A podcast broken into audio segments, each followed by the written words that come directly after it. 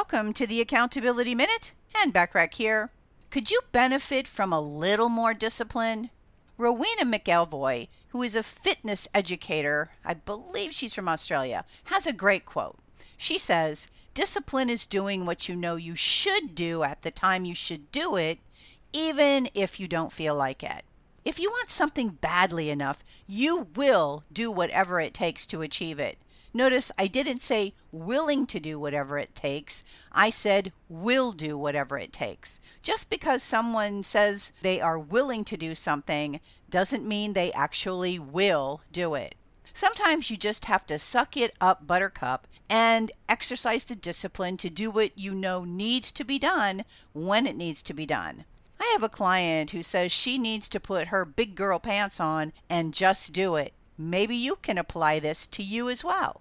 How would you benefit from enhancing your discipline and focus so you do your highest payoff activities and have a higher probability of achieving your goals in the time frame that you desire?